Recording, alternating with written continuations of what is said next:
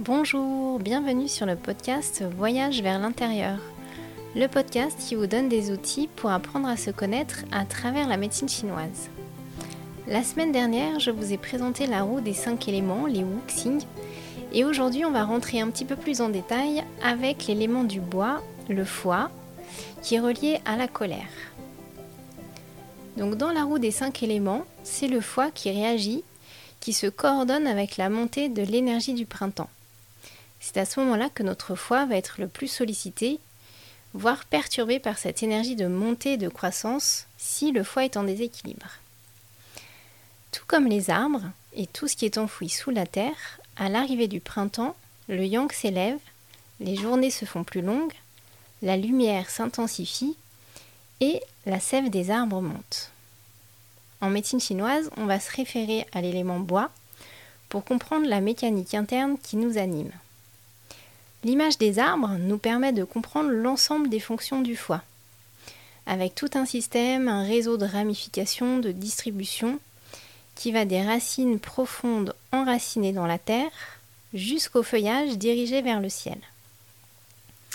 On va retrouver cette image dans notre système nerveux, dans notre système veineux, lymphatique, qui vont dépendre des fonctions du foie.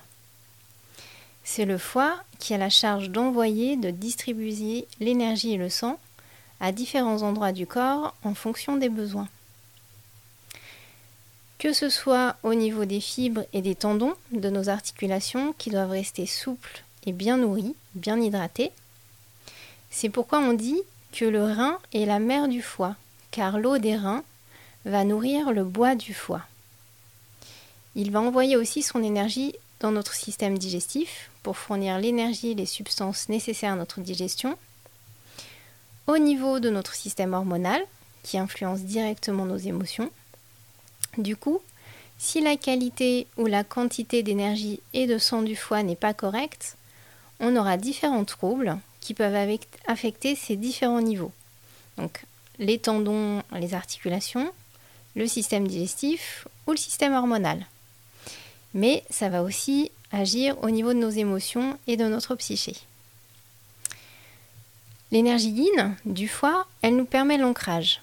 C'est pas la seule à, jouer ce rôle, mais quand l'énergie yin du foie et et le sang est en vide, c'est comme ça qu'on nomme ce déséquilibre, on va avoir du mal à se concentrer, on sera un peu dans la lune, on aura la sensation d'être un peu en dehors des choses ou de flotter car le foie abrite ce que les Chinois nomment l'améthérie. Cette améthérie est différente de l'esprit, de la conscience. C'est une partie de nous qui est reliée au monde invisible, à l'intuition, à la créativité, et elle survit à la mort. C'est elle qui est censée retourner au ciel.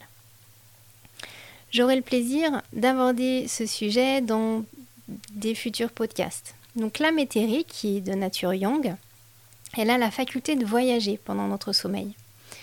Et lorsque le sang du foie n'est pas assez nourri, le sommeil ne sera pas réparateur. On sera facilement perturbé par des rêves.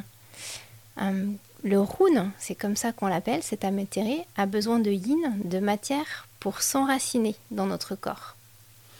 Et toutes les pratiques qui vont renforcer la conscience corporelle vont favoriser l'ancrage. Donc on va pouvoir repérer la bonne santé du foie en observant nos ongles. Si les ongles sont secs et cassants ou encore rainurés, c'est que le sang du foie n'est pas assez nourri. Le foie s'ouvre aux yeux.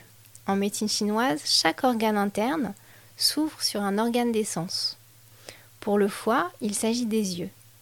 Si l'énergie du foie est déséquilibrée, pas assez nourrie, les yeux seront secs, on aura du mal à supporter les lumières, des lumières trop fortes.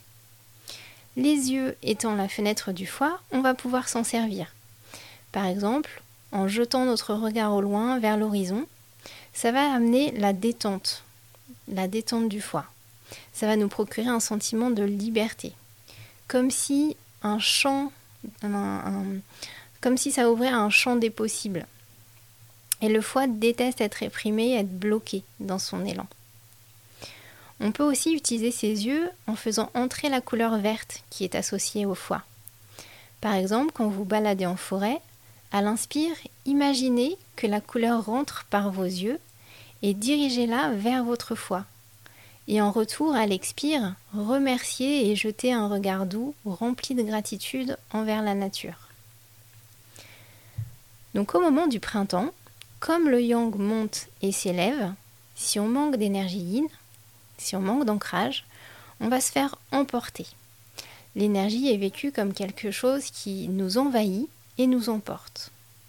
Pour ma part, ça se traduisait par l'impression d'avoir une force incroyable à l'intérieur, mais ne pas savoir trop quoi en faire, de partir un peu dans tous les sens, de ne pas savoir canaliser cette énergie, ou d'avoir plein de projets en même temps, et de ne pas savoir par où commencer. Donc ça, c'est ce qu'on appelle en médecine chinoise être dispersé. Mais on peut aussi avoir d'autres symptômes de cette montée de yang. On peut avoir des migraines, être irritable, euh, se sentir en colère, on peut être brassé au niveau digestif aussi, ou avoir euh, de gros syndromes prémenstruels. Alors, pour que notre foie se porte bien, il faut que l'énergie et le sang circulent bien, mais aussi que le sang soit bien nourri. Et au niveau émotionnel, il faut aussi apprendre à gérer ses colères. Donc la colère, elle est associée au printemps car la colère monte, elle est yang. Et si ce yang est en excès, eh ben, il peut déborder. La colère peut devenir explosive si elle n'est pas contrôlée et ça va créer des dommages à l'intérieur. Et cette relation du foie et des émotions, elle est réciproque. C'est-à-dire que mes émotions de colère et de frustration vont perturber l'énergie du foie et qu'une énergie du foie déséquilibrée entraînera de la frustration et de la colère. Donc, pour que notre foie soit en bonne santé et que nos émotions soient équilibrées, il nous faut faire trois choses. La première, faire circuler l'énergie et le sang. La deuxième, nourrir notre sang. Et la troisième, apprendre à gérer sa colère.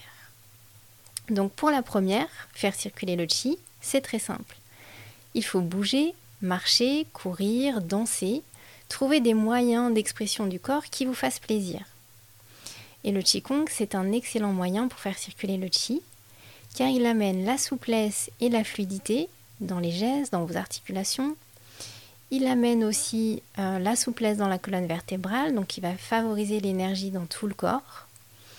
Et il nous amène aussi au lâcher-prise, qui libère l'énergie du foie. Et pour certaines formes, il va installer une structure interne qui est nécessaire à l'ancrage et à l'enracinement. Le Qigong nous permet aussi de calmer les pensées.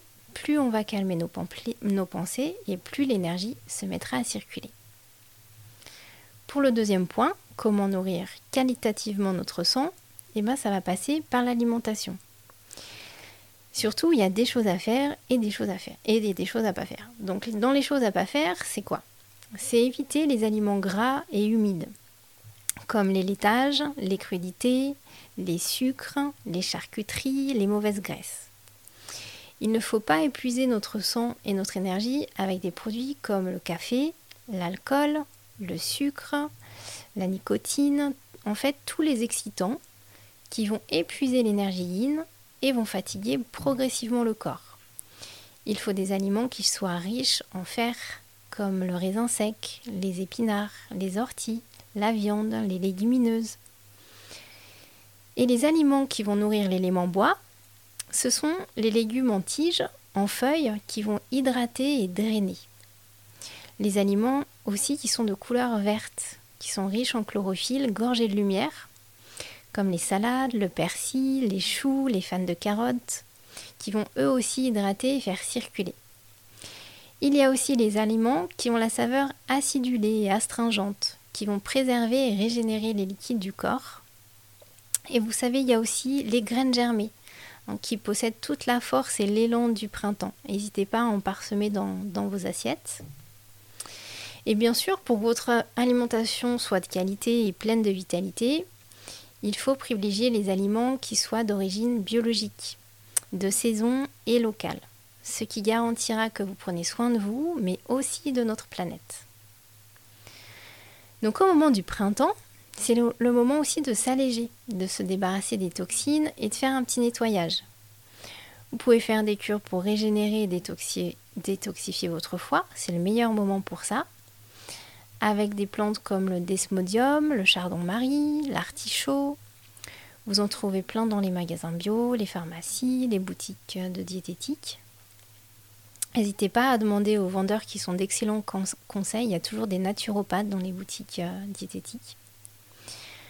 Donc maintenant que je vous ai présenté les grandes lignes de notre système foie, il faut qu'on aborde la colère. Comment on peut travailler sur sa colère? Donc la colère, c'est une émotion primaire qui est nécessaire à notre survie. Elle sert à nous donner l'élan et le courage pour changer quelque chose. Que ce soit pour nous défendre lorsqu'on est attaqué, ou si on voit quelqu'un se faire attaquer, ou pour défendre une cause. Mais plusieurs problèmes peuvent se poser. Premier problème, c'est que dans notre société actuelle, pour la plupart d'entre nous en tout cas, on n'a plus à se battre pour notre survie. Mais ce mécanisme peut se mettre en route, comme on l'a vu euh, par les déséquilibres, par la fatigue, par le surmenage, par un climat défavorable, et que ça peut devenir un mécanisme de défense, de réflexe, qui se déclenche de manière inappropriée, ou dans certaines situations. Du coup, elle n'est pas toujours juste, et elle peut être le résultat d'une mauvaise interprétation des faits. Nos pensées vont émettre un jugement sur une situation. Mais quand l'émotion se déclenche, il y a toujours des dommages, à l'intérieur de nous, mais aussi à l'extérieur, car souvent ça déborde, ça va toujours au-delà de nos pensées, et du coup, au lieu de se sentir libéré, on regrette et on culpabilise. Le deuxième problème qui se pose, c'est le fait que l'émotion de colère, qui est nécessaire à notre survie, peut ne pas se déclencher. Cette émotion peut être tellement refoulée et réprimée qu'on l'a occultée. Parce que dans notre éducation, on peut avoir intégré que la colère n'était pas une chose acceptable, que ce n'était pas correct, ou que l'on n'était pas digne d'amour si on se mettait en colère.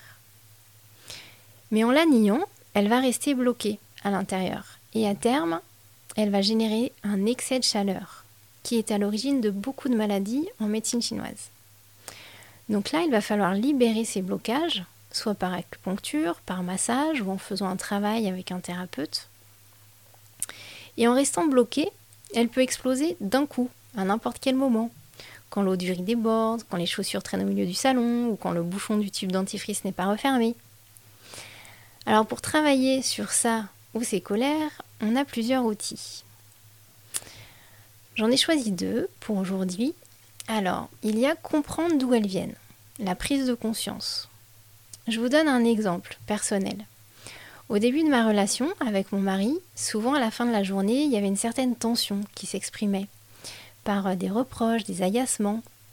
Et au bout d'un moment, j'ai bien vu qu'en fait, c'était moi qui cherchais la friction et qui avait pas forcément de raison. C'est moi qui cherchais des prétextes.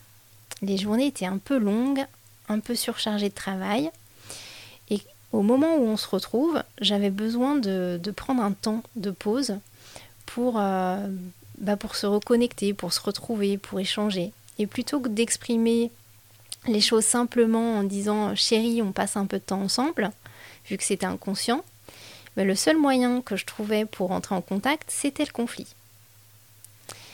Et juste le fait de prendre du recul, de faire une petite pause pour sentir ce qui se passait à, ce moment-là, de tendre l'oreille à l'intérieur, avec bienveillance, ça m'a permis de mettre en lumière ce mécanisme. Mais pour y arriver, il m'a fallu observer la situation sous un autre angle. J'ai dû prendre du recul et sentir ce qui se passait à l'intérieur. Et quand on arrive à faire ce travail, à voir quel mécanisme on a mis en place, automatiquement, on arrive à le modifier. Il suffit de le voir pour provoquer la prise de conscience. Donc l'outil ici, c'est la prise de recul. Lorsque vous entrez en conflit, de voir si derrière le tube de dentifrice mal refermé, il n'y a pas une cause sous-jacente. Le deuxième outil que je vous propose, c'est la compassion. C'est de comprendre le point de vue de l'autre pour ne pas rentrer dans le conflit. En adoptant cette attitude, quel que soit le problème rencontré, ça désamorce le conflit, car il n'y a pas de résistance, il n'y a pas d'opposition. La personne en face, elle va se sentir désarmée, elle va se sentir comprise, aimée, dans la bienveillance. Du coup, vu qu'il n'y a pas de résistance, qu'il n'y a pas de confrontation, le dialogue peut s'installer, les mécanismes de défense sont tombés, et on va pouvoir euh, en sortir quelque chose de constructif. Donc comment faire? Bah, Ça va passer par le regard. Poser un regard doux, bienveillants sur la personne, des gestes, des mots réconfortants. Alors j'ai bien conscience que c'est pas facile, parce que ça suppose de pas rentrer, de pas rentrer dans le conflit et de pas se faire emporter, de ne pas réagir, et d'installer ce regard bienveillant à la fois envers vous-même, en vous disant que de toute façon euh, la colère ça va vous faire du mal et que en plus ça peut faire du mal à l'autre. Voilà, je vous propose aussi comme petit exercice euh, un exercice de Qigong qui va travailler sur votre structure et sur votre regard pour stimuler et mettre en mouvement l'énergie du foie. Donc vous pouvez retrouver cet exercice en vous abonnant à la newsletter sur mon site internet nellyrobert-mtc.com. J'espère que cet épisode vous a plu, n'hésitez pas à le partager. Je vous souhaite une bonne semaine et bon voyage vers l'intérieur.